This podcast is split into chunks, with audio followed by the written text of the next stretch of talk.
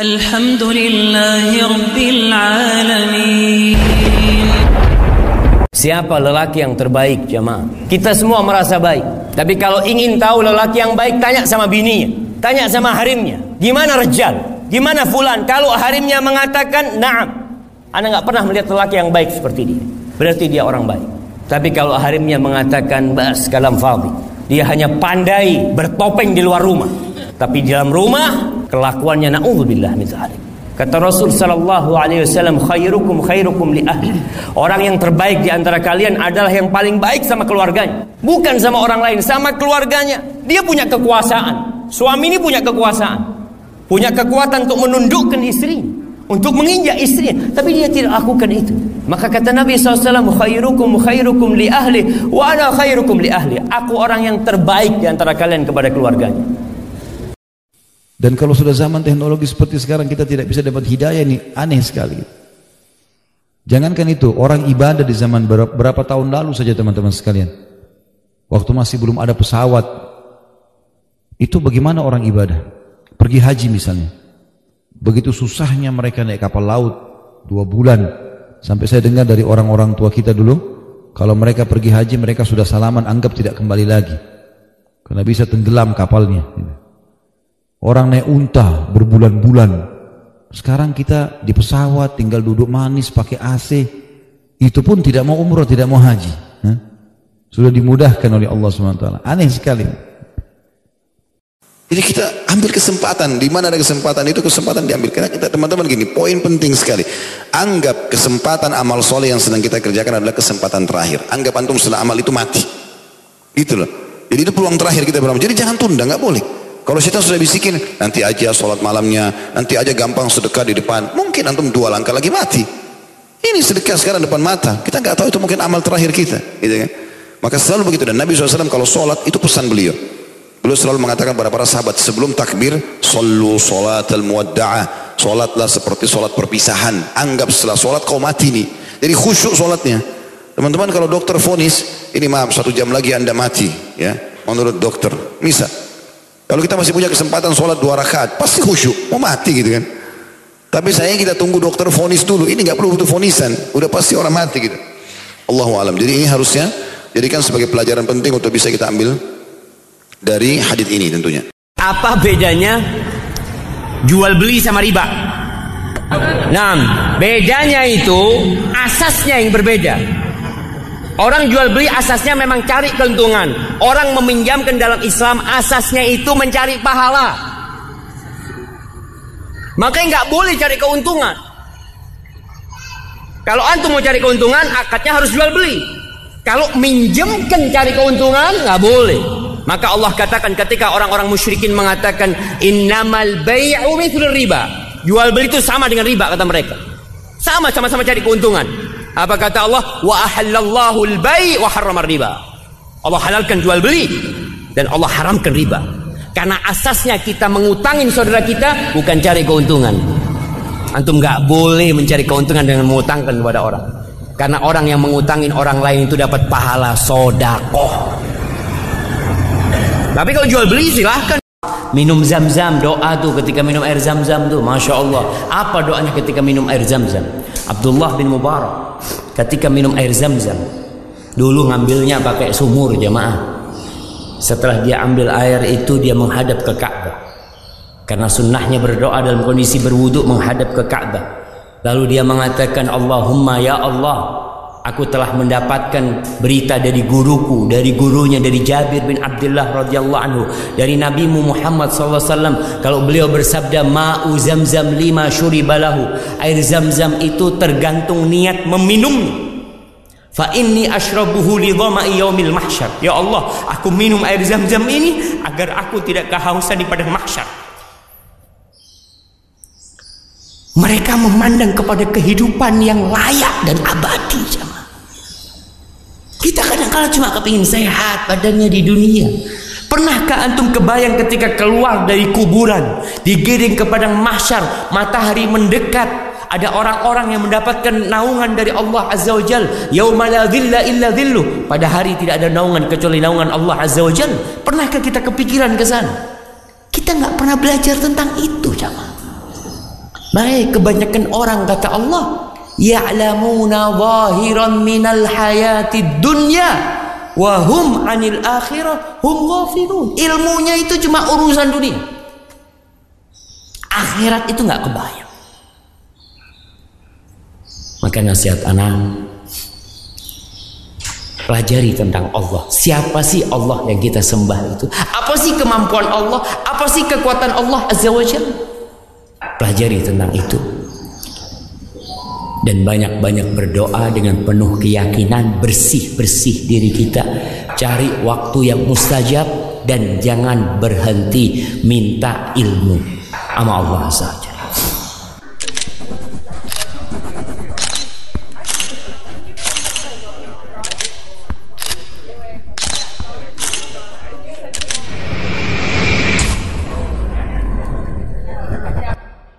Rasulullah Sallallahu Alaihi Wasallam beliau pernah tidur sampai bergaris-garis punggungnya. Beliau tidur punggungnya bergaris-garis tikar. Sekarang antum tidur kasurnya berbaris-baris antum. Antum lihat bedanya. Kalau antum masuk kamar antum ada bekasnya orang di situ. Rasul SAW tidur yang berbekas itu di tubuh Nabi SAW. Di lambung Rasul SAW. Itu sahabat nangis. Umar menangis. Abdullah bin Mas'ud menangis. Lalu apa kata Nabi SAW? Mali walid dunya. Innama mathali wa mathalud dunya karakibin istadalla tahta syajarah thumma raha wa tarakaha. Apa urusanku sama dunia? Kalian ada apa nangis-nangis sampai untuk urusan dunia ini ada apa? Apa keperluan aku sama dunia ini? Ini jelas sekali bantahan terhadap orang-orang orientalis yang mengatakan Islam mendalimi wanita. Ya, itu banyak sekali isu disebarkan. Islam mendalimi wanita. Terbukti kalimat cerai hanya ada di tangan laki-laki bukan di tangan perempuan. Gitu kan. Terbukti adanya poligami. Terbukti adanya wajib hijab. Terbukti begini dan begitu. Gitu kan. Keluar rumah harus izin Ya, kalau dia menikah harus dengan izin suaminya melakukan ini dan itu, maka itu diangkat dan diekspos di tengah-tengah umat Islam. Nih, agama kalian seperti ini nih. Dan mereka tidak memahami sama sekali bagaimana Islam justru memberikan hak anak perempuan, istri, orang tua, ibu ya, ya saudari. Tadi ini dikatakan kemudian tante ini semua punya hak-hak syar'i, gitu kan? Islam hanya meletakkan dari dua jenis kelamin laki-laki dan perempuan ini satu pemimpin, satu pendamping. Tidak mungkin dua-duanya memimpin. Kenapa kalau presiden cuma ada satu? Kenapa raja cuma satu? Kenapa harus pemimpin itu cuma satu? Karena memang penentu keputusan. Laki-laki atau perempuan dan Allah memilih laki-laki untuk itu. Makanya Allah juga berikan perangkat akal. Uh, mengitlakan abad ini abad jahiliyah adalah sebuah kekeliruan. Kalau mengitlakan dinamakan dengan abad jahiliyah. Karena iwat iman yang dirahmati Allah Ta'ala jahiliyah dibagi kepada dua. Ada jahiliyah mutlaqah, ada jahiliyah muqayyadah. Tidak boleh kita mengitlakan hari ini adalah masa jahiliyah. Karena setelah diutusnya Nabi Shallallahu Alaihi Wasallam, maka tidak bisa dikatakan tahun ini adalah tahun jahiliyah. Sebab ahlul hak akan senantiasa dalam setiap masa. Bahkan kala Nabi SAW, La tazalu ta'ifatu min ummati dhahirina alal haq. Wa fi riwayatin yujahiduna alal haq. Wa fi riwayatin yuqatiluna alal haq. Senantiasa di antara umatku ini ada yang menang. Di atas kebenaran. Mereka berjihad dan menang di atas kebenaran. Mereka berperang di atas kebenaran dan mereka diberikan kemenangan oleh Allah Subhanahu wa taala. Alul haq maujudun ila saat. Ahli kebenaran itu akan datang dan ada dalam setiap masa. Tetapi kalau kita mengatakan qawiyat wa Tetapi kalau kita mengatakan semakin menguat hari ini tentang jahiliyah boleh. Karena memang kenyataan. Ataupun kita mengatakan semakin banyak orang yang terpengaruh dengan jahiliyah, boleh. Demikian juga kita tidak boleh kepada seseorang muslim mengatakan sipulan jahiliyah. Kecuali telah nampak kekufuran pada orang itu.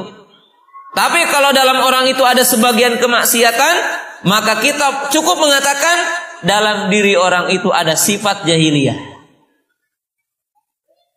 Maka dengan itulah para ulama mengomentari tentang sebuah buku yang judul bukunya apa?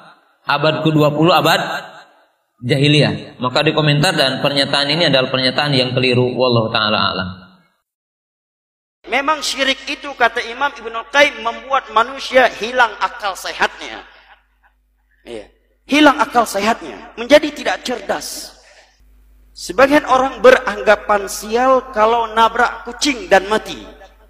Nabrak seekor kucing, mati kucingnya, langsung diambilin, kemudian dikuburkan, beli garam, kemudian dibagi-bagikan. Ada apa dengan garam kalau bukan karena ada suatu ideologi di balik itu?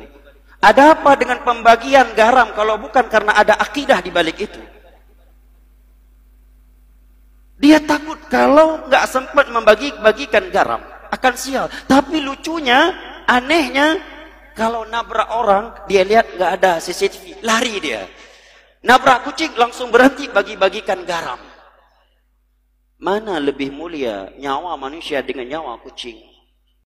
Saya jelaskan kepada Anda apa itu hakikat arisan. Setelah itu Anda bisa akan menjelaskan dan memahaminya kapan boleh, kapan tidak. Ya. Arisan itu akadnya adalah akad qard, pinjam meminjam yang dapat statusnya menerima pinjaman dari yang belum dapat.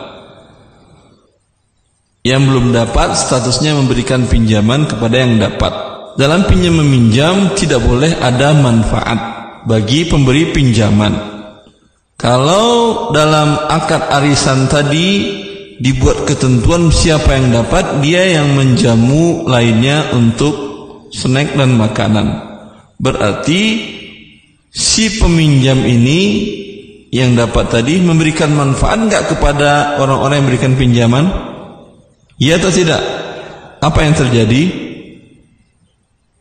Riba. Ada berapa aturan untuk nazar? Bukan lagi kuliah kemudian cuma pingin aja tahu keadaan perempuan bagaimana. Atau tujuannya cuma mau booking aja. Saya nanti kayak kamu nanti lima tahun lagi ya. Nggak boleh. Lagi kelas 2 SMA. Mau nazar dulu. Oh nggak bisa. Baru semester 2. 6 semester lagi. Oh masih lama. Nazar dilakukan ketika laki-laki serius untuk menikah. Yakin akan diterima. Kalau belum yakin diterima, jangan dulu. Harus serius dulu. Kalau nggak serius nggak boleh. Berarti cuma sekadar ketika butuh saja untuk nazar baru boleh. Dia sudah cocok ini. Oh tahu backgroundnya kayak gini, tahu backgroundnya ini untuk memastikan itu. Itu sudah terakhir keputusan terakhir. Saya mau lanjut atau tidak. Baru dia nazar. Para ulama katakan masih boleh tanpa pengetahuan si perempuan. Itu mungkin lebih enak. Saya mau lihat dia itu diam-diam. Saya menyamar pakai topi gitu terus masuk, terus lihat gitu. Uh, sudah tahu oh, perempuannya kayak gitu. Oh, sudah cukup. Ternyata kalau sudah tahu terus ditolak karena itu nggak akan menyinggung dia. Maka tidak boleh nazor-nazoran. Kamu nyoba 10 perempuan ini. Hargai perasaan orang. Akhirnya cekcok tadi antara yang ini dengan ini sama teman cekcok gara-gara kamu. Karena tahu teman saya lebih cantik daripada saya, mau dengan dia. Nggak boleh. Makanya penting itu hargai perasaan orang, bukan hanya kepentingan kita saja. Kadangkala sebagian tokoh umat Islam, ulama-ulama umat Islam dari Indonesia belajarnya ke Kanada, ke McGill. Ini fitnah. Guruku siapa? Guruku Fulan. Yang ya ada yang Yahudi guruku, ada yang Nasrani, ada yang Buddha, macam-macam. Terus kau dapat Islam dari mereka? Iya.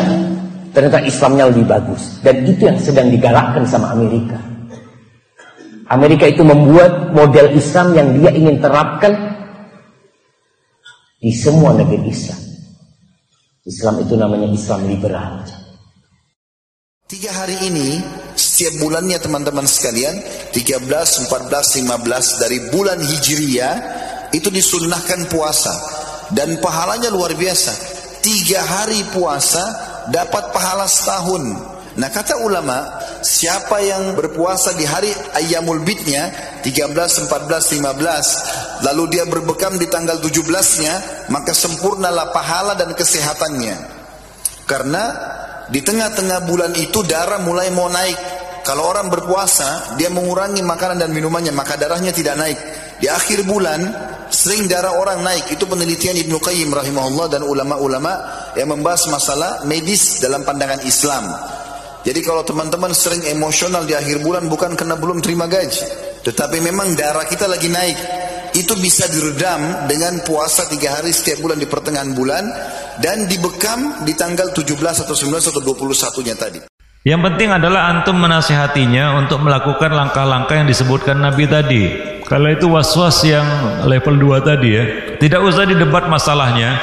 Karena sebagian masalah kadang-kadang nggak usah diperpanjang dengan debat itu malah jadi runyam coba ya kita apa namanya kita ajak dia untuk menuntut ilmu itu dia dengan ilmu akan hilang syubhat dengan ilmu akan hilang keraguan-raguan ya ikhwanifiddin ma'asyiral muslimin wallahu alam bisawab ya sementara kalau kita nggak menguasai ilmunya ya kata orang Arab faqidu syai'i la yu'ti orang yang tidak memiliki sesuatu tidak akan bisa memberikan Ya minimal antum jadi saluran aja lah. Yaitu menyalurkannya. Ya ke jalannya. Yaitu apa? Membawanya ke majelis il ilmu. Mudah-mudahan dia temukan jawaban di situ. Bertaubat kepada Allah, tinggalkan semua keburukan. Berusahalah untuk membersihkan hati sedikit demi sedikit dengan menjalankan tuntunan Islam. Tidak ada yang dapat membersihkan kalbu dan jiwa kita lebih daripada Islam dan untuk itulah Nabi sallallahu alaihi wasallam diutus. Huwallazi ba'atha fil ummiyina rasulan minhum yatlu alaihim ayatihi wa yuzakkihim wa yuallimuhumul kitaba wal hikmah wa in kanu min qablu lafi dhalalin mubin. Ayat 2 dalam surat. Allah mengutus Nabi sallallahu alaihi wasallam untuk tiga misi utama. Salah satunya adalah melakukan tazkiyah Beliau menyucikan jiwa umatnya dengan cara apa? Menjalankan tuntunan Islam. Jalankan tuntunan Islam sebagaimana dicontohkan oleh Nabi sallallahu alaihi wasallam Seorang yang melakukan perbuatan syirik, yaitu syirik besar, maka sungguh dia telah keluar dari Islam. Begitu juga seorang yang telah murtad, keluar dari Islam, batal keislamannya. Akan tapi, pintu taubat masih terbuka bagi dia. Selama roh belum sampai ke kerongkongan, kemudian selama matahari belum terbit di belahan barat. Pintu taubat masih terbuka bagi. Lalu dia bila dia bertaubat, apakah wajib dia mengulangi syahadatnya? Nah, jelaskan oleh para ulama, seorang yang terjun perbuatan syirik besar kemudian dia kufur dan atau dia murtad, maka dia bertaubat kepada Allah akan menerima taubatnya. Tapi dia harus mengulangi syahadatnya. Bersaksi, asyhadu an la ilaha illallah wa asyhadu anna Muhammadar Rasulullah dan juga berikrar mengingkari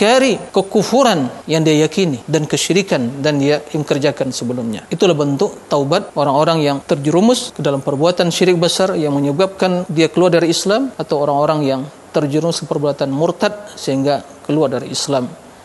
Ya artinya hukuman yang diberikan oleh Allah Subhanahu wa taala untuk orang yang zalim suka menyakiti orang lain adalah api neraka. Dan api neraka naudzubillah ini berat, bukan sesuatu yang ringan.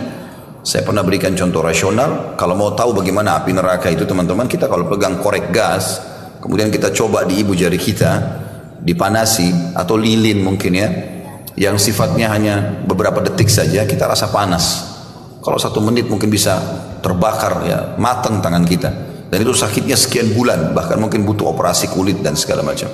Maka bagaimana dengan api neraka yang salah satu cirinya? Innaha alaihim mu'sadah sifat ciri api neraka itu naudzubillah mudah-mudahan Allah selamatkan kita darinya itu api neraka kalau kena ke tubuh manusia maka dia tidak akan padam Terus dia membakar sampai pada titik tertentu di mana Allah Subhanahu wa taala perintahkan dia untuk berhenti.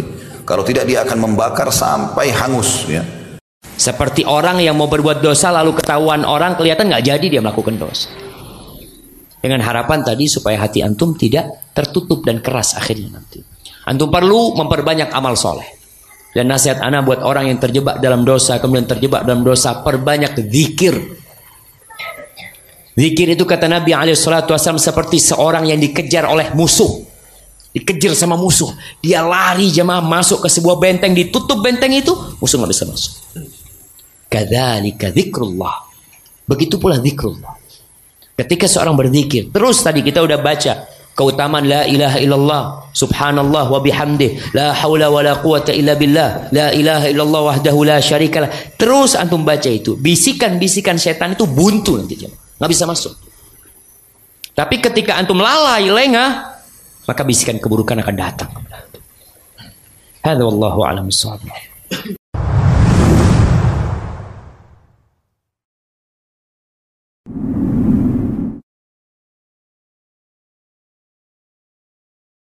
Kemudian di antara sebab terhalangnya dari hidayah Allah adalah ittiba'ul hawa, mengikuti hawa nafsu.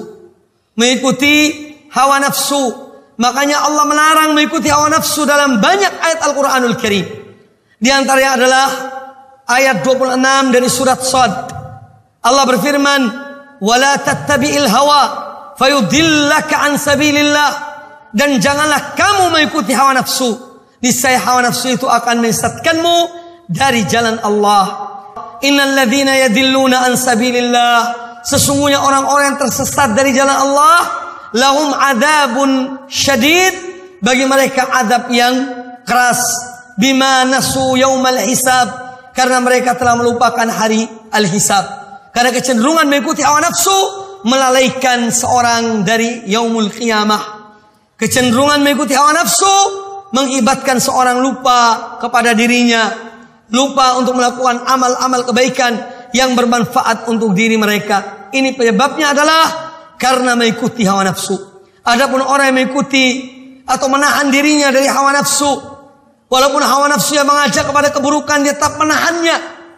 Dia tetap berupaya mujahadatun nafs dari mengikuti hawa nafsu, maka Allah taala berfirman tentang mereka, Wa amma man khafa maqama rabbih. Adapun orang yang takut pertemuannya kepada Allah atau dengan Allah, dengan Tuhannya. Wa nahan nafsa 'anil hawa dan dia mencegah dirinya dari hawa nafsu, fa innal jannata hiyal ma'wa, maka sungguhnya surgalah tempatnya. Surah An-Nazi'at. Kaum muslimin dan kaum muslimat rahimani wa rahimakumullah. Apa sih yang dimaksud dengan hawa nafsu itu? Atau al-hawa? Para ulama menyebutkan hawa nafsu itu ma taridu alaika min khawatir wa afkar wa raghabat wa syahwah wa syubhah. Yaitu apa yang terlintas dalam hatimu. Apa yang terlintas dalam pikiranmu. Keinginan-keinginan hawa nafsu, syubhat maupun syah, syahwat. Apabila seorang mengendalikan diri dari itu semuanya, dari mengikuti lintasan-lintasan yang melintasi pikirannya atau hatinya yang bertentangan dengan agama Allah dan Rasulnya, maka dia yang selamat. Ketika dia menahan, dia mujahadatul nafs. Dan orang mujahadatul nafsi akan dilindungi oleh Allah SWT. Diberikan jalan keluar yang banyak oleh Allah Subhanahu wa taala. Walladzina jahadu fina lanahdiyannahum subulana wa innallaha lamal muhsinin. Dan orang-orang yang betul-betul bersungguh-sungguh dalam mencari keridhaan kami, maka kami akan bukakan baginya jalan-jalan kami. Dan sungguhnya Allah bersama orang-orang yang berbuat baik.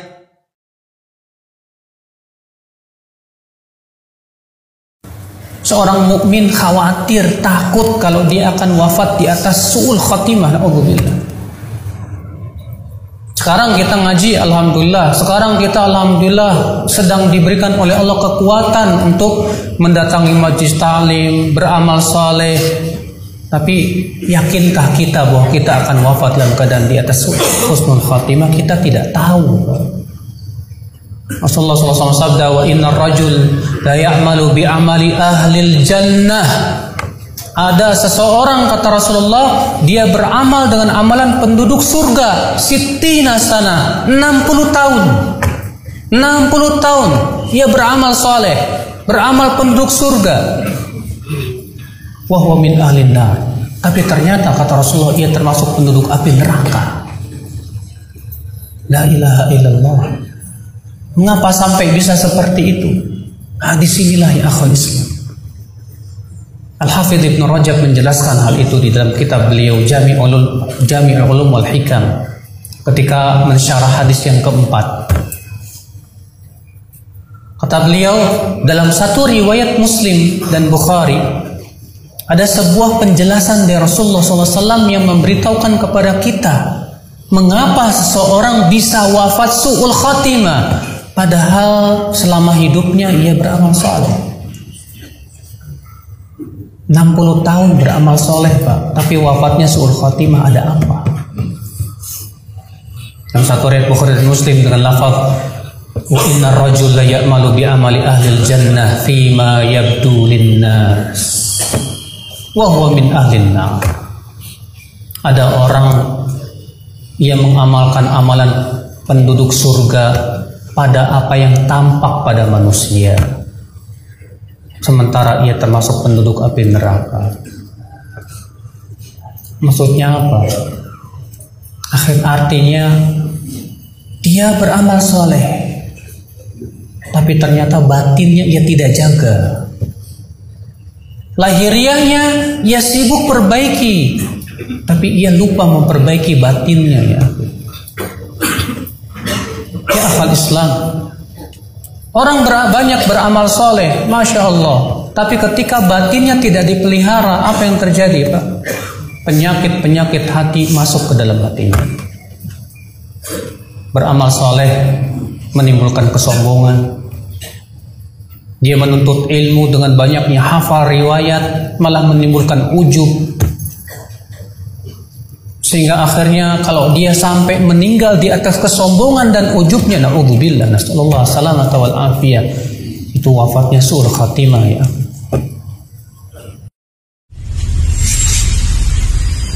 Dalam diri kita tertanam satu ikrar baiti jannati.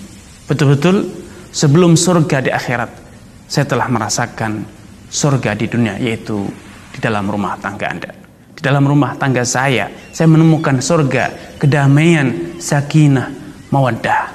Itulah mimpi kita semuanya.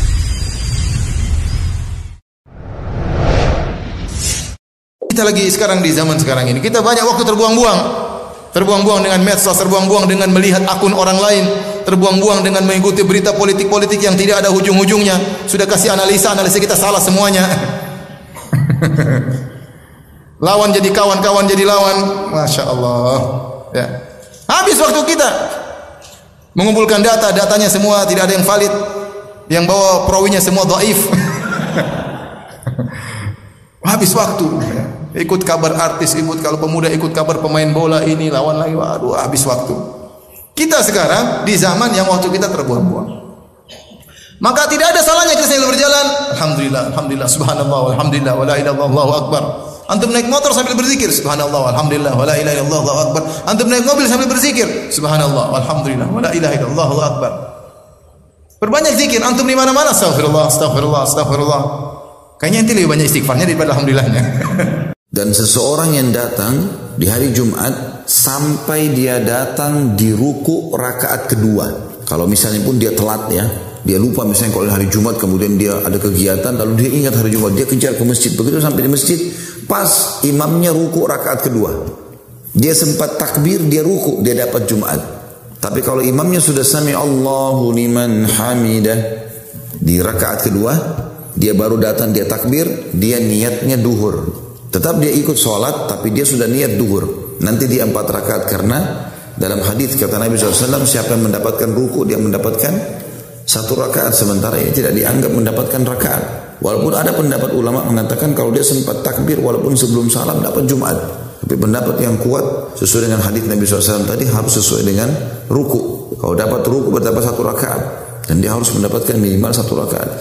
Apalagi hari Jumat ini tidak boleh lalai-lalai, harus betul-betul difokus. Apa bedanya jual beli sama riba? Nah, bedanya itu asasnya yang berbeda.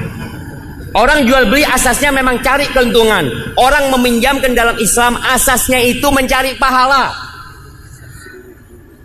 Makanya nggak boleh cari keuntungan.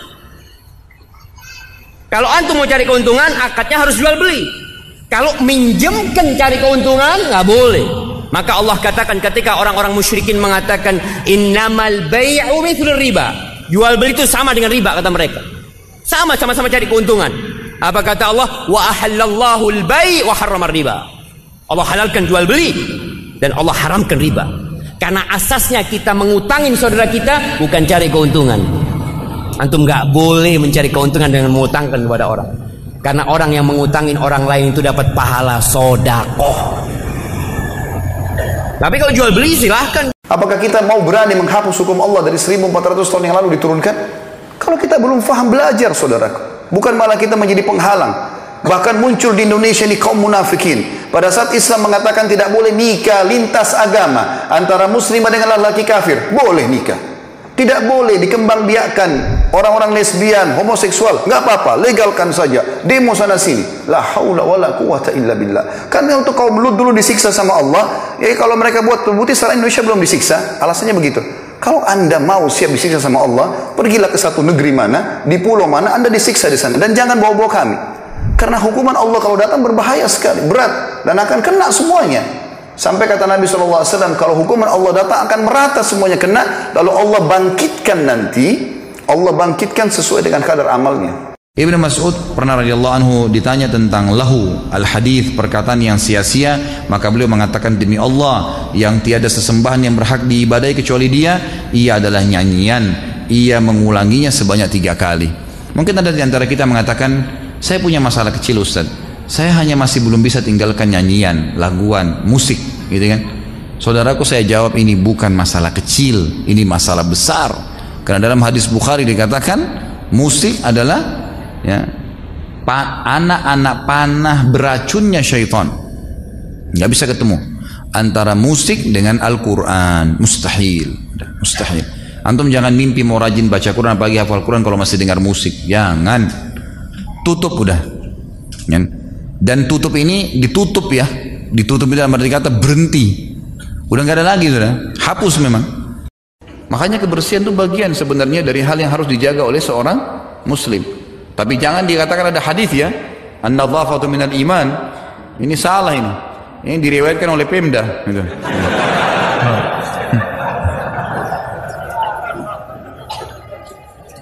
Orang di Saudi bilang begitu.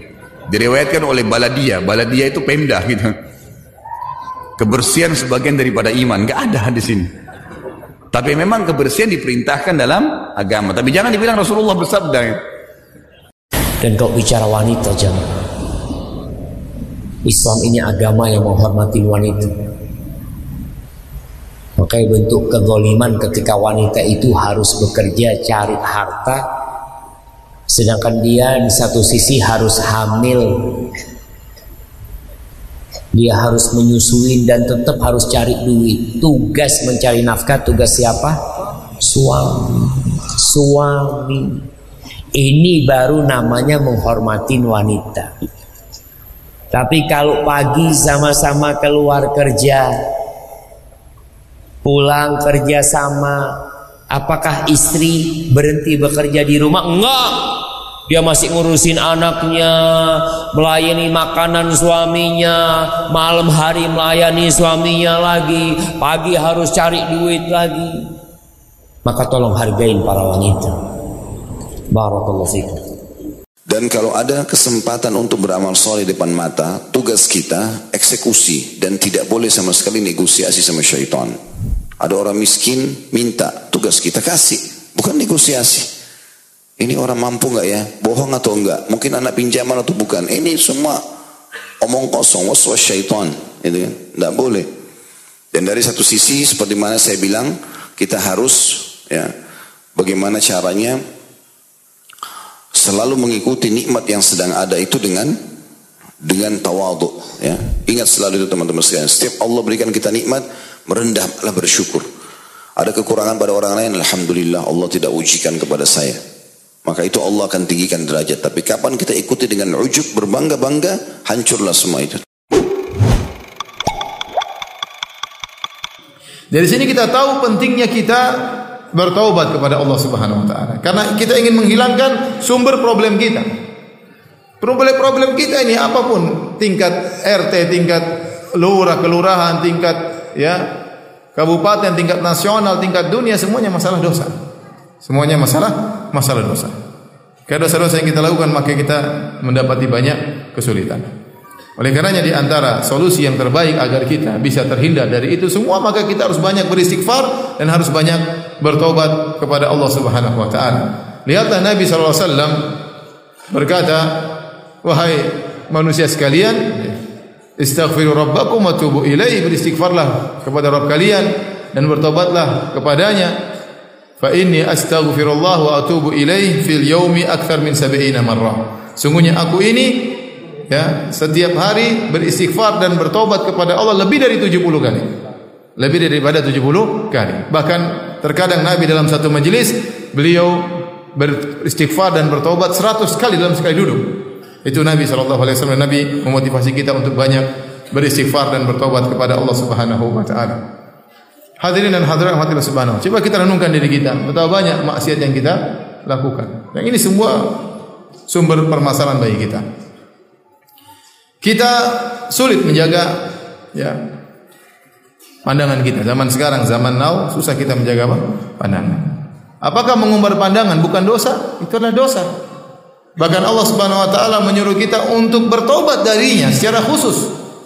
Allah mengatakan kullil mu'minina yaghuddu min absarihim wa yahfadhu furujahum. Wahai orang yang beriman, tundukkanlah pandangan kalian, jagalah kemaluan kalian. Wa kullil mu'minati yaghdudna min absarihinna. Katakanlah kepada wanita tundukkanlah pandangan kalian. Di akhir ayat kata Allah, "Wa tubu ilallahi jami'an ayyuhal mu'minun la'allakum tuflihun." Bertobatlah kalian seluruhnya wahai orang yang beriman agar kalian menang, agar kalian bahagia ya. Agar kalian beruntung. Kata Syekh Muhammad bin Shalih Al-Utsaimin rahimahullah taala ini ayat dalil bahwasanya Allah menyuruh kita untuk bertobat dari mengumbar pandangan. Sekarang kita bermudah-mudahan dalam maksiat, melihat hal yang haram, melihat di YouTube, melihat iklan, jadi perkaranya mudah. Karena kita sering mengumbar pandangan, akhirnya kita menganggap remeh. Tidak terasa kita mengumpulkan maksiat tiap hari. Dahulu bagi kita mungkin memandang yang haram berat kita menundukkan pandangan. Ya. Sekarang kita susah menundukkan pandangan. Karena kita sudah terbiasa dengan apa? Maksiat. Hati kita terkadang mungkin menyepelekan maksiat tersebut. Sekarang kita bicara maksiat tentang lisan. Betapa banyak sekarang orang komentar seenaknya dan komentar tulisan sama dengan lisan. Lihatlah di Facebook, lihatlah di medsos, orang komentar seenaknya, menuduh seenaknya, menganalisa sembarangan, kemudian dia paparkan dengan berbagai macam tulisan, dengan berbagai macam tuduhan, berbagai macam suuzon, dia keluarkan begitu saja. Ini semua tulisan termasuk perkataan ini semua akan dihisap oleh Allah Subhanahu wa taala. Betapa mudah-mudahnya kita mendengar gibah. Dengar berita acara gibah fulan, gibah fulan, gibah ini, gibah anu. Jadi hal yang terbiasa. Oleh karenanya Nabi SAW pernah datang kepada Ahlul Baqi yang makna sabda Nabi SAW Nabi mengatakan kalian beruntung sudah meninggal datang fitnah-fitnah setelah kalian meninggal dunia. Nenek moyang kita yang meninggal 50 tahun yang lalu, orang tua kita, nenek moyang kita 100 tahun lalu, mereka tidak menemukan fitnah-fitnah yang kita dapatkan sekarang. Yang seorang mudah sekali bermaksiat dengan adanya sarana teknologi, internet, HP dan yang lainnya. Kalau dahulu orang dalam rumah sudah dia tidak bermaksiat, sekarang orang dalam rumah dia bawa HP-nya, sumber maksiatnya, semua dia bisa lihat segalanya di HP. Dia bisa ganggu istri orang, dia bisa lewat lihat istri orang, dia bisa lihat maksiat, dia bisa ingin lihat apa yang dia kehendaki. Dalam rumah, tidak usah keluar rumah. Dulu orang dalam rumah selamat, sekarang dalam rumah terkadang lebih berbahaya.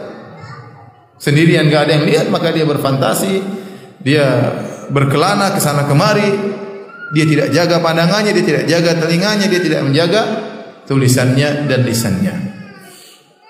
Jadi siapa yang menjamin dirinya tidak berdosa? Kita tiap hari apa?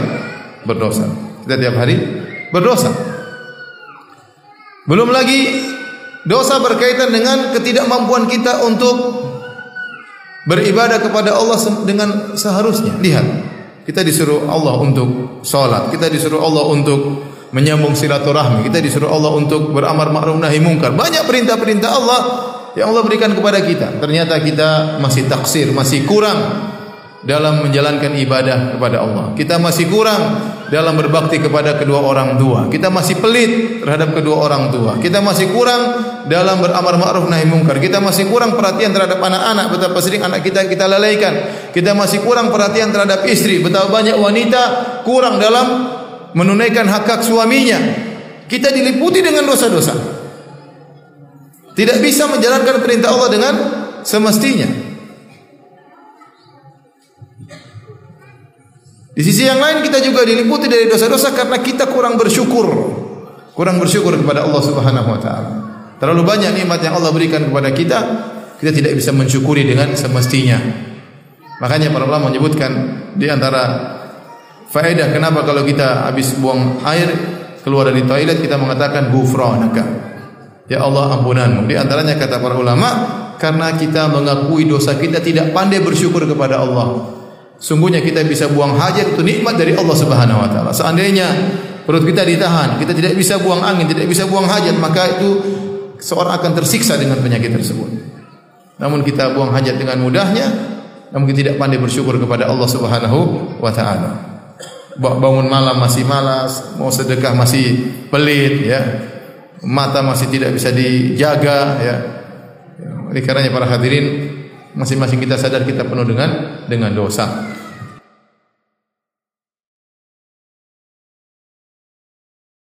Salah satu dari pembatal keislaman tatkala seseorang menghalalkan apa yang Allah haramkan dan dia mengharamkan apa yang Allah halalkan. Ya. Dan dia meyakini itu hal yang boleh bagi dirinya. Kalimat-kalimat yang keluar dari mulut ini hendaknya kita pikirkan sebelum kita mengucapkannya. Seorang muslim berpikir kemudian baru mengucap bukan mengucap terlebih dahulu kemudian baru berpikir. Karena Allah berfirman wala taqfu ma laysa laka bihi ilm. Inna sam'a wal basara wal fuada kullu ulaika kana anhu mas'ula. Jangan sekali-kali engkau melakukan sesuatu tanpa ilmu sesungguhnya pendengaran penglihatan dan hati itu akan kelak kelak akan dipertanggungjawabkan. Akan ditanyakan oleh Allah Allah juga berfirman ma yalfidhu min qawlin illa ladayhi raqibun atid Nabi juga bersabda man kana yu'minu billahi wal yawmil akhir falyaqul khairan aw liyasmut Barang siapa yang beriman kepada Allah dan hari akhir hendaknya dia berkata yang baik atau diam. Hadis riwayat Al Imam Bukhari dan Muslim dari Abu Hurairah radhiyallahu anhu.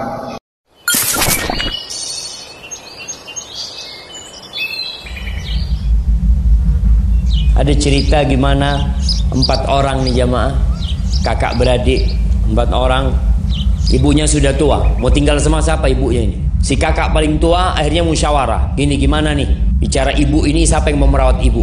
Kita bikin persyaratan. Dia mengatakan yang merawat ibu nggak dapat warisan. Antum milih merawat ibu atau dapat warisan? Yang ketiga saudara lainnya ya Allah udah capek ngerawat ibu nggak dapat warisan lagi. Itu ya enggak lah kata dia akhirnya sang kakak yang merawat ibunya Kenapa sang kakak mengatakan itu?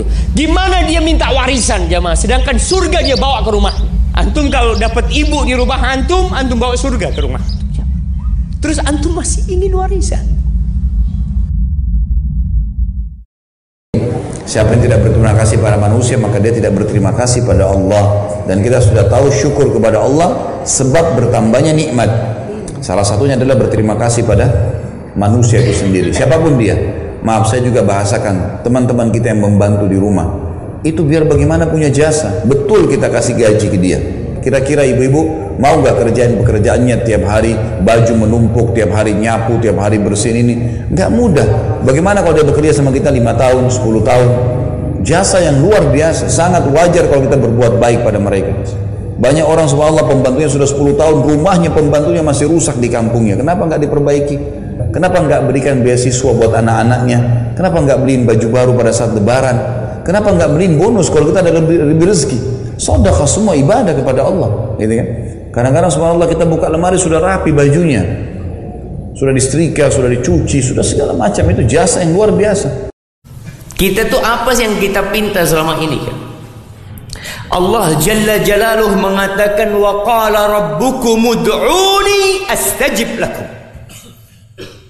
Dan Rob kalian berkata kepada kalian, mintalah kepada aku, berdoalah kepada aku, kata Allah Jalla Jalla, pasti aku kabulkan. Pasti Allah kabulkan. Tapi apa yang antum pinta selama ini? Apa isi doa-doa antum? Di waktu-waktu mustajab, apa yang antum pinta sama Allah Jalla Jalaluh? Allah mengatakan ud'uni astajib lakum.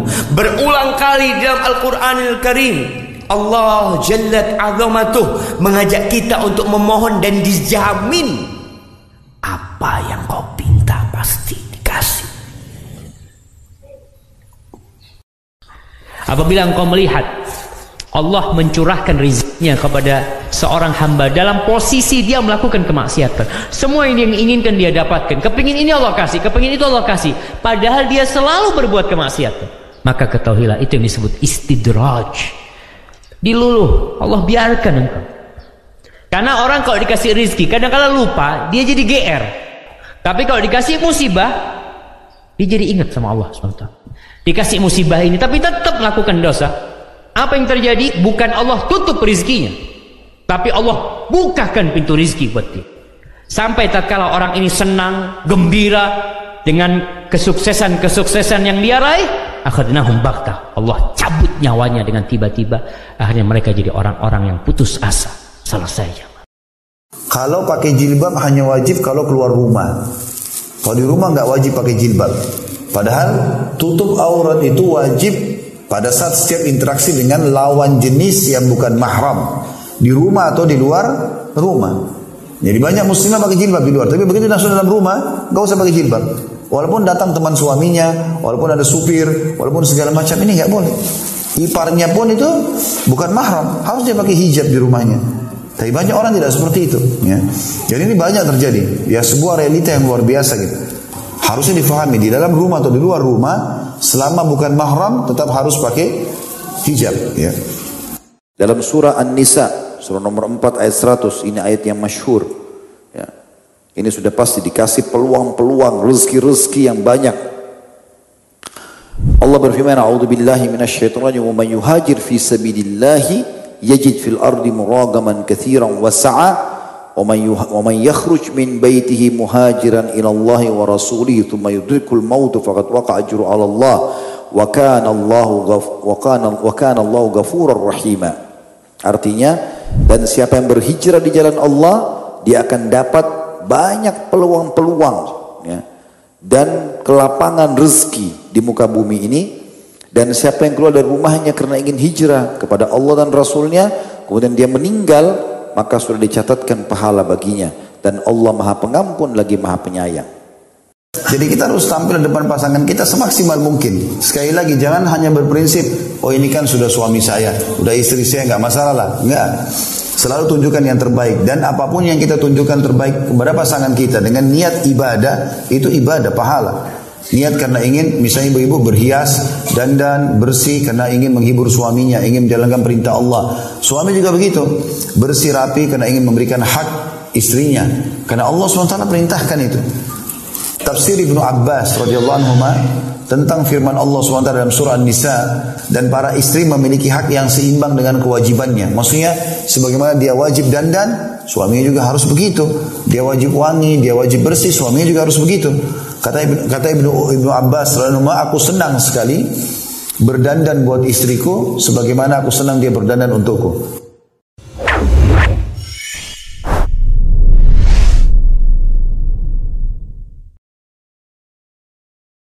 Setelah berilmu dia beramal saleh. Ilmu yang dia dapatkan tadi tidak sampai dengan ilmu tahu saja dan selesai. Tapi tahu untuk dikerjakan. Berilmu untuk diamalkan. Mencari ilmu untuk bisa mempraktekkan ilmu. Bukan untuk sekedar tahu, khalas. Tahu selesai. Tahu kita khamar itu haram, bukan sekedar untuk tahu, tapi untuk ditinggalkan khamar itu. Tahu kita zina itu haram, bukan sekedar untuk tahu, tapi untuk ditinggalkan. Tahu kita durhaka itu haram, bukan untuk sekedar tahu, tapi untuk ditinggalkan durhaka itu. Tahu kita membuka aurat itu haram, bukan sekedar untuk tahu, tapi untuk diamalkan agar kita menutup aurat kita. Tahu kita durhaka istri kepada suami adalah haram dimurkai oleh Allah disebut dengan nusyuz. Bukan untuk sekedar tahu tapi untuk diamalkan. Tahu kita menjadi suami yang pemarah mencaci maki istrinya bermain tangan kekerasan itu haram. Untuk bukan sekedar untuk tahu tapi untuk diamalkan. Jadilah suami yang tidak memukul melukai perasaan istrinya. Begitu.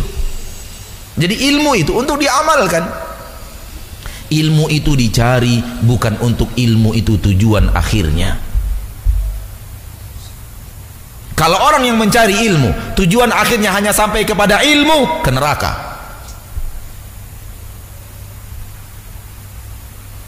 Ustadz, apa? Masya Allah Ustadz. Apa yang Masya Allah? Kitab uh, sifat sholat Nabi. Masya Allah Ustadz. Lengkap dalil-dalilnya Ustadz. Qiyam ini yang dibaca, ini hadisnya. Ruku ini yang dibaca, ini hadisnya. Sujud ini yang dibaca ini hadisnya. Duduk di antara dua sujud ini yang dibaca ini hadisnya. Seolah-olah bukan karangan Syekh Albani. Betul-betul hadis Nabi hadis Nabi hadis Nabi hadis. Luar biasa Ustaz. Saya khotam 30 kali. Masya Allah sudah hampir hafal saya. Kamu sholat enggak? enggak. Lalu apa gunanya ilmu? apa gunanya? ilmu kalau orang belajar ilmu hanya sampai kepada ilmu dan tidak bergerak kepada amal ke neraka. Camkan itu baik-baik. Kita belajar ilmu untuk diamalkan. Kita tahu jalan untuk kita tempuh jalan yang kita ketahui. Kita tahu jalan yang lurus agar kita berjalan di jalan yang lurus itu. Maka ilmu tidak menjadi bermanfaat, tidak menjadi mulia kalau tidak digandeng dengan amal. Ada ustadz yang mulutnya kasar kasar, nyakiti orang terus. Padahal ilmunya nggak boleh begitu. Kan ilmunya harus lembut, harus lisan nggak boleh nyakiti orang. Apa kata gurunya? Kalian belajar dari saya ilmu saja, amal jangan. Pelajari dari saya apa? Ilmu, ilmu saya benar. Namun amal saya jangan tiru. Ini nggak benar juga. Ini guru yang harus ditinggalkan ini kalau dia mengatakan begitu itu kelemahan saya saya nggak bisa berubah. Harusnya berubah. Karena anda belajar ilmu untuk diamalkan. Anda belajar ilmu untuk merubah anda. Anda mengajarkan orang ilmu untuk orang berubah.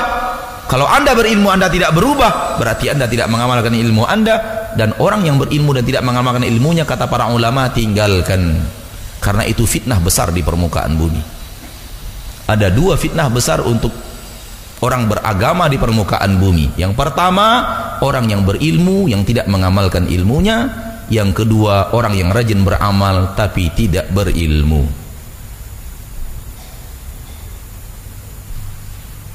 Orang yang berilmu tapi tidak mengamalkan ilmunya, dialah firman Allah, ghairil maghdubi alaihim. Orang yang rajin beramal, suka beramal tapi tidak berilmu, mereka lah orang-orang yang Allah maksud, walat dolin ya Allah bukan jalan orang yang kau murkai yaitu orang yang berilmu tapi tidak diamalkan. Bukan jalan orang yang sesat yaitu bukan orang yang uh, bu, uh, bukan jalan orang yang sesat yaitu orang yang beramal beramal beramal tanpa ilmu. Tapi jalan orang yang lurus yang kau beri nikmat yang itu menggabungkan antara ilmu dan amal. Ilmu dia pelajari untuk dia amalkan. Dia kalau beramal pasti berlandaskan ilmu. Ini dia jalan yang selamat. Yang kedua wa amilus salihat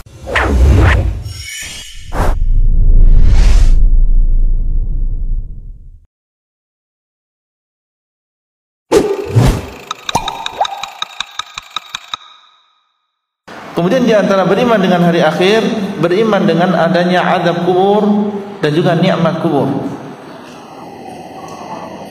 Selain ada fitnah kubur, di sana ada adab kubur.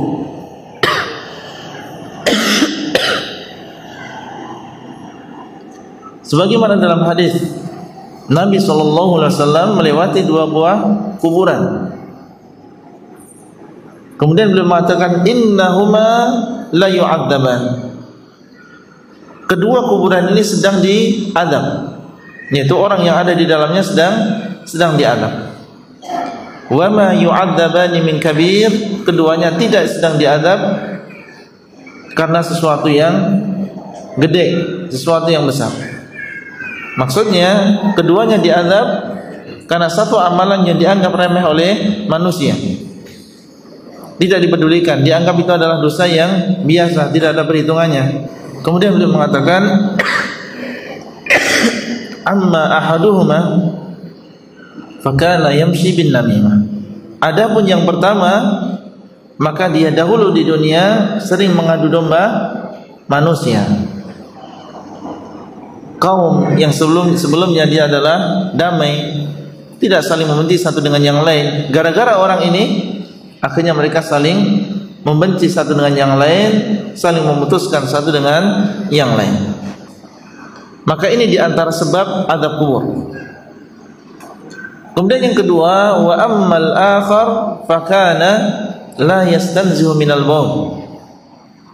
Adapun yang kedua maka dia tidak menjaga dirinya dari air kencing. Biasa bermudah-mudahan di dalam air kencing nyiprat ke sana nyiprat ke sini. Menajisi badannya, menajisi pakaiannya. Maka ini menjadi sebab adab kubur di dalam alam kubur. Menunjukkan pertama tentang adanya adab kubur. Yang kedua tentang bahayanya maksiat. Dan bahwasanya seseorang terkadang diadab di dalam kuburnya karena maksiat yang dia lakukan. Dan di dalam hadis beliau sallallahu alaihi wasallam mengajarkan kita doa, Allahumma inni a'udzubika min adzabi jahannam wa min adzabil qabr. Kita disuruh untuk berlindung kepada Allah dari azab kubur. Menunjukkan tentang adanya azab kubur karena tidak mungkin kita diperintahkan untuk berlindung dari sesuatu yang tidak ada. Kenapa kita sampaikan ini? Karena sebagian aliran Mu'tazilah misalnya mengingkari adanya azab kubur. Kenapa? Karena tidak masuk ke dalam akal mereka. Karena mereka beragama dengan akal. Yang sesuai dengan akal diterima, yang tidak sesuai dengan akal maka di, ditolak. Ini cara beragama orang-orang Mu'tazilah berbeda dengan Ahlus Sunnah wal Jamaah. Mereka beriman dengan apa yang datang dari Allah dan juga Rasulnya baik yang masuk ke dalam akal mereka maupun yang tidak masuk ke dalam akal mereka. Dan inilah bedanya antara orang yang beriman dengan ilmu gaib dengan selain mereka. Allah telah mensifati orang-orang yang bertakwa alladzina yu'minuna bil ghaib. Mereka adalah orang-orang yang beriman dengan perkara yang gaib. Ini yang membedakan antara kita dengan selain orang-orang yang beriman. Kita beriman dengan perkara yang gaib meskipun kita tidak pernah melihatnya, tidak pernah merasakannya. Selama itu datang kabarnya dari Allah atau Rasulnya, maka harus kita benarkan. An yashhad anna Allah subhanahu wa ta'ala khaliqu af'alil ibad wa harakatihim wa sakanatihim wa iradatihim fama syaa Allah kana wa ma lam yasha' lam yakun fala yataharraku fil alamil ulwi was sufli dzarratun illa bi idnihi wa masyiatihi fal ibadatu fal ibadu alatun. Kata Syekh Islam Taimiyah seorang hendaknya mengetahui bahwasanya Allah lah yang telah menciptakan seluruh perbuatan hamba seluruh gerakan-gerakan mereka dan diamnya mereka semua diciptakan oleh Allah. Tidak ada apa yang Allah kehendaki terjadi apa yang Allah kehendaki terjadi dan apa yang Allah tidak kehendaki tidak akan terjadi. Tidak ada satu benda kecil pun zarrah baik di langit maupun di bumi bergerak kecuali dengan izin Allah Subhanahu wa taala. Maka hamba-hamba ini hanyalah alat. Fanzur ila alladhi sallatahum alaik. Maka lihatlah kepada zat yang telah menjadikan musuh-musuhmu menzalimimu. Wala tanzur ila fi'lihim. Jangan kau lihat kepada perbuatan mereka. Lihat siapa yang buat mereka mentakdirkan mereka demikian. Tastarih minal hammi wal gham. Maka kau akan beristirahat dari kegelisahan dan gundah gulana. Jadi Ibnu Taimiyah seakan-akan mengatakan ini berbicara tentang masalah takdir. Kau terkena musibah, dizolimi oleh orang, ini karena tak, sudah ditakdirkan oleh Allah. Sudah dicatat oleh Allah Subhanahu wa taala 50 ribu tahun sebelum Allah menciptakan langit dan bumi. Mau diapakan lagi? Ente tidak bisa menolak. Sudah ditakdirkan oleh Allah Subhanahu wa taala. Maka lihatlah, ini kalau engkau melihat ini sudah takdir Allah, tidak mungkin dirubah-rubah, tidak mungkin dihindari, maka kau akan tentram dan dan tenang. Ya, ini masalah takdir. Yakin bahwasanya segala musibah telah ditakdirkan oleh Allah Subhanahu wa taala. Yakin bahwasanya tatkala Allah mentakdirkan itu yang terbaik bagi bagi kita. Dan ini saya katakan satu sebab ini saja sudah bisa bikin kita maafkan. Nah, masalah takdir masalah berat. Teorinya gampang. Teorinya apa? Gampang. Yakin sudah ditakdirkan. Tapi apa? Marah-marah ya sama itu. Oleh karenanya masalah iman bukan masalah masalah tauhid ya. Yang jadi masalah jangan menjadi teori belaka, praktek. Perlu penghayatan. Ya. Orang kalau beriman dengan takdir luar biasa, dampak dalam aplikasi kehidupannya luar biasa. Yang jadi masalah kita pintar teori, prakteknya enggak belum tentu belum tentu bisa. Makanya hadirin yang dimuliakan Allah, berdoalah kepada Allah Subhanahu wa taala agar kita memiliki hati yang lapang kalau dinasihati sama siapa pun. Sampai pun kalau nasihat itu disampaikan oleh mungkin anak kita, mungkin murid kita, mungkin pegawai kita yang lebih muda dari kita, nasihat disampaikan jika itu adalah kebenaran maka ambil nasihat itu. Jika kita tidak menerima kebenaran, kita tidak mengambil nasihat kebaikan, maka kita termasuk orang yang sombong. Nabi Shallallahu Alaihi Wasallam menyebutkan al-kibru kesombongan itu adalah batarul haq menolak kebenaran wa ghamtun nas dan melecehkan manusia. Kebenaran, kebaikan disampaikan kepada kita ambil.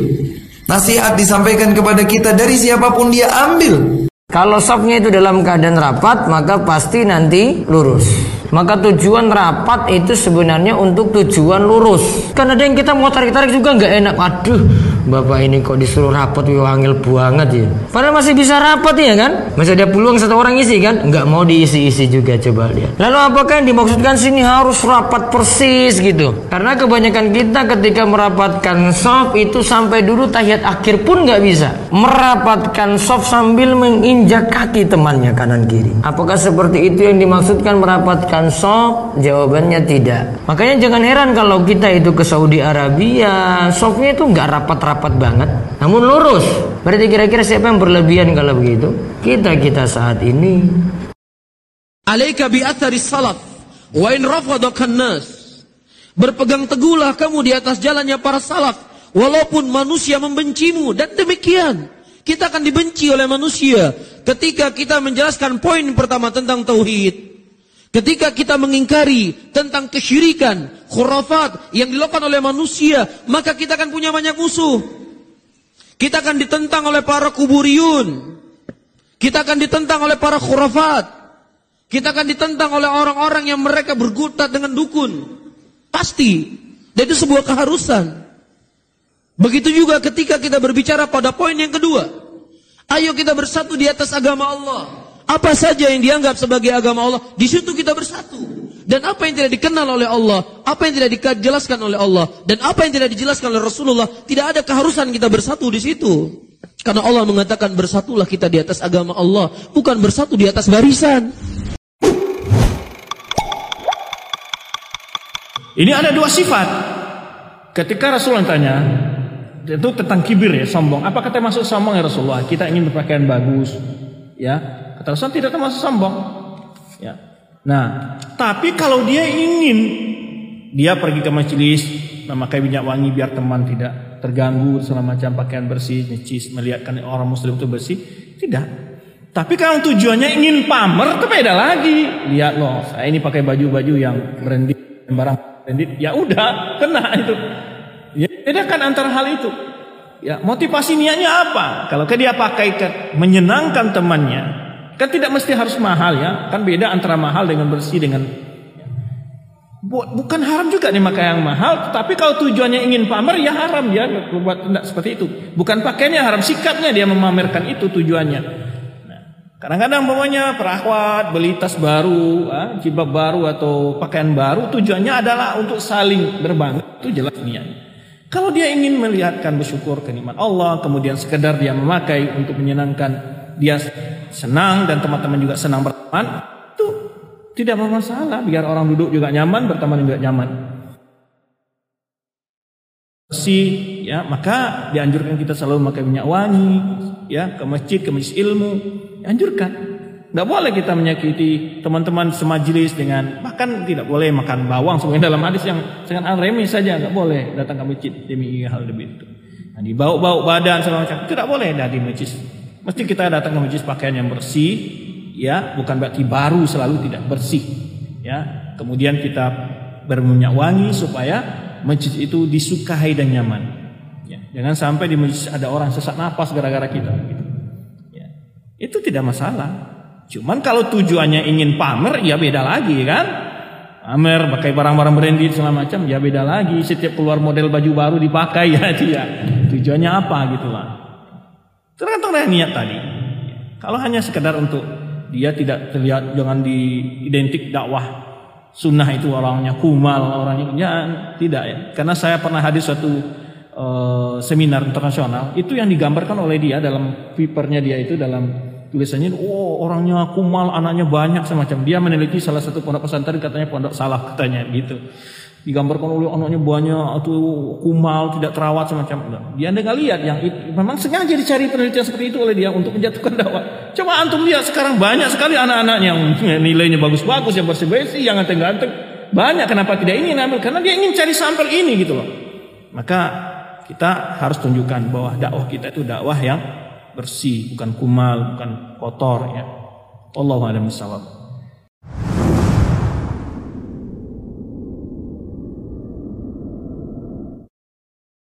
Kita sering kali ya menyandarkan pengharapan kita kepada teman kita yang kaya. Menyandarkan pengharapan kita kepada teman kita yang punya kemampuan. Iya, ini sebuah kesalahan. Itu menunjukkan akan kurangnya kejujuran kita ya di dalam apa? Ya di dalam bertawakal kepada Allah Subhanahu wa taala. Jadi ini ibu-ibu ya bahwa Rukun yang pertama yang dikatakan oleh Al-Hafidh Ibnu Hajar Ibnu Rajab bahwa hakikat tawakal itu apa, Bu? Yang pertama rukunnya sidqu timadil qalbi 'ala Allah. Kejujuran hati kita untuk bersandar kepada siapa? Kepada Allah. Sandarkan hatimu kepada Allah. Berharap hanya kepada Allah. Wakilatul umur kulliha ilaih dan serahkan urusan itu hanya kepada Allah Subhanahu wa taala. Iya. Rukun yang kedua apa? Fistijlabil masalih wa daf'il madar min umuri dunya wal akhirah. Yaitu dalam rangka mendatangkan maslahat dan menolak mudarat. Berarti rukun yang kedua ibu-ibu ya di dalam tawakal adalah usaha. Rukun yang kedua dalam tawakal apa? Usaha. Ya. Berkata Al Hasan Al Basri menjelaskan tentang hakikat tawakal. Inna tawakkul al abdi ala rabbih an ya'lam anna Allah huwa thiqatuh. Sesungguhnya tawakalnya seorang hamba kepada Allah yaitu betul-betul dia yakin dan percaya kepada Allah Subhanahu wa taala. Saya yakin banget deh Allah Subhanahu wa taala pasti bantu saya. Pasti. Adapun sama orang dia kurang yakin. Iya. Karena kan terkadang ada orang yang hatinya itu kepada Allah kurang tapi sama orangnya berharap banget, Pak. Itu karena kurangnya tawakal kepada Allah Subhanahu wa taala. Maka beliau berkata juga wa'lam anna tahqiqat tawakkuli la yunafi sa'ya fil asbab allati qaddara Allah qad qaddara ya qaddara Allah subhanahu al maqdurati biha wa jarat sunnatu fi khalqihi bidzalika fa inna Allah ta'ala amara bi ta'atil asbab ma'a amrihi bi tawakkuli fasa'yu fil asbab bil jawarih ta'atun lahu wa tawakkul bil qalbi alaihi imanun bihi kata beliau apa ketahuilah bahwa merealisasikan tawakal itu tidak bertabrakan dengan kita berusaha mencari sebab-sebab yang Allah takdirkan. Ya. Jadi tawakal itu bukan berarti diam, bukan. Tawakal itu bukan berarti tidak usaha, bukan. Justru kita tawakal itu harus usaha.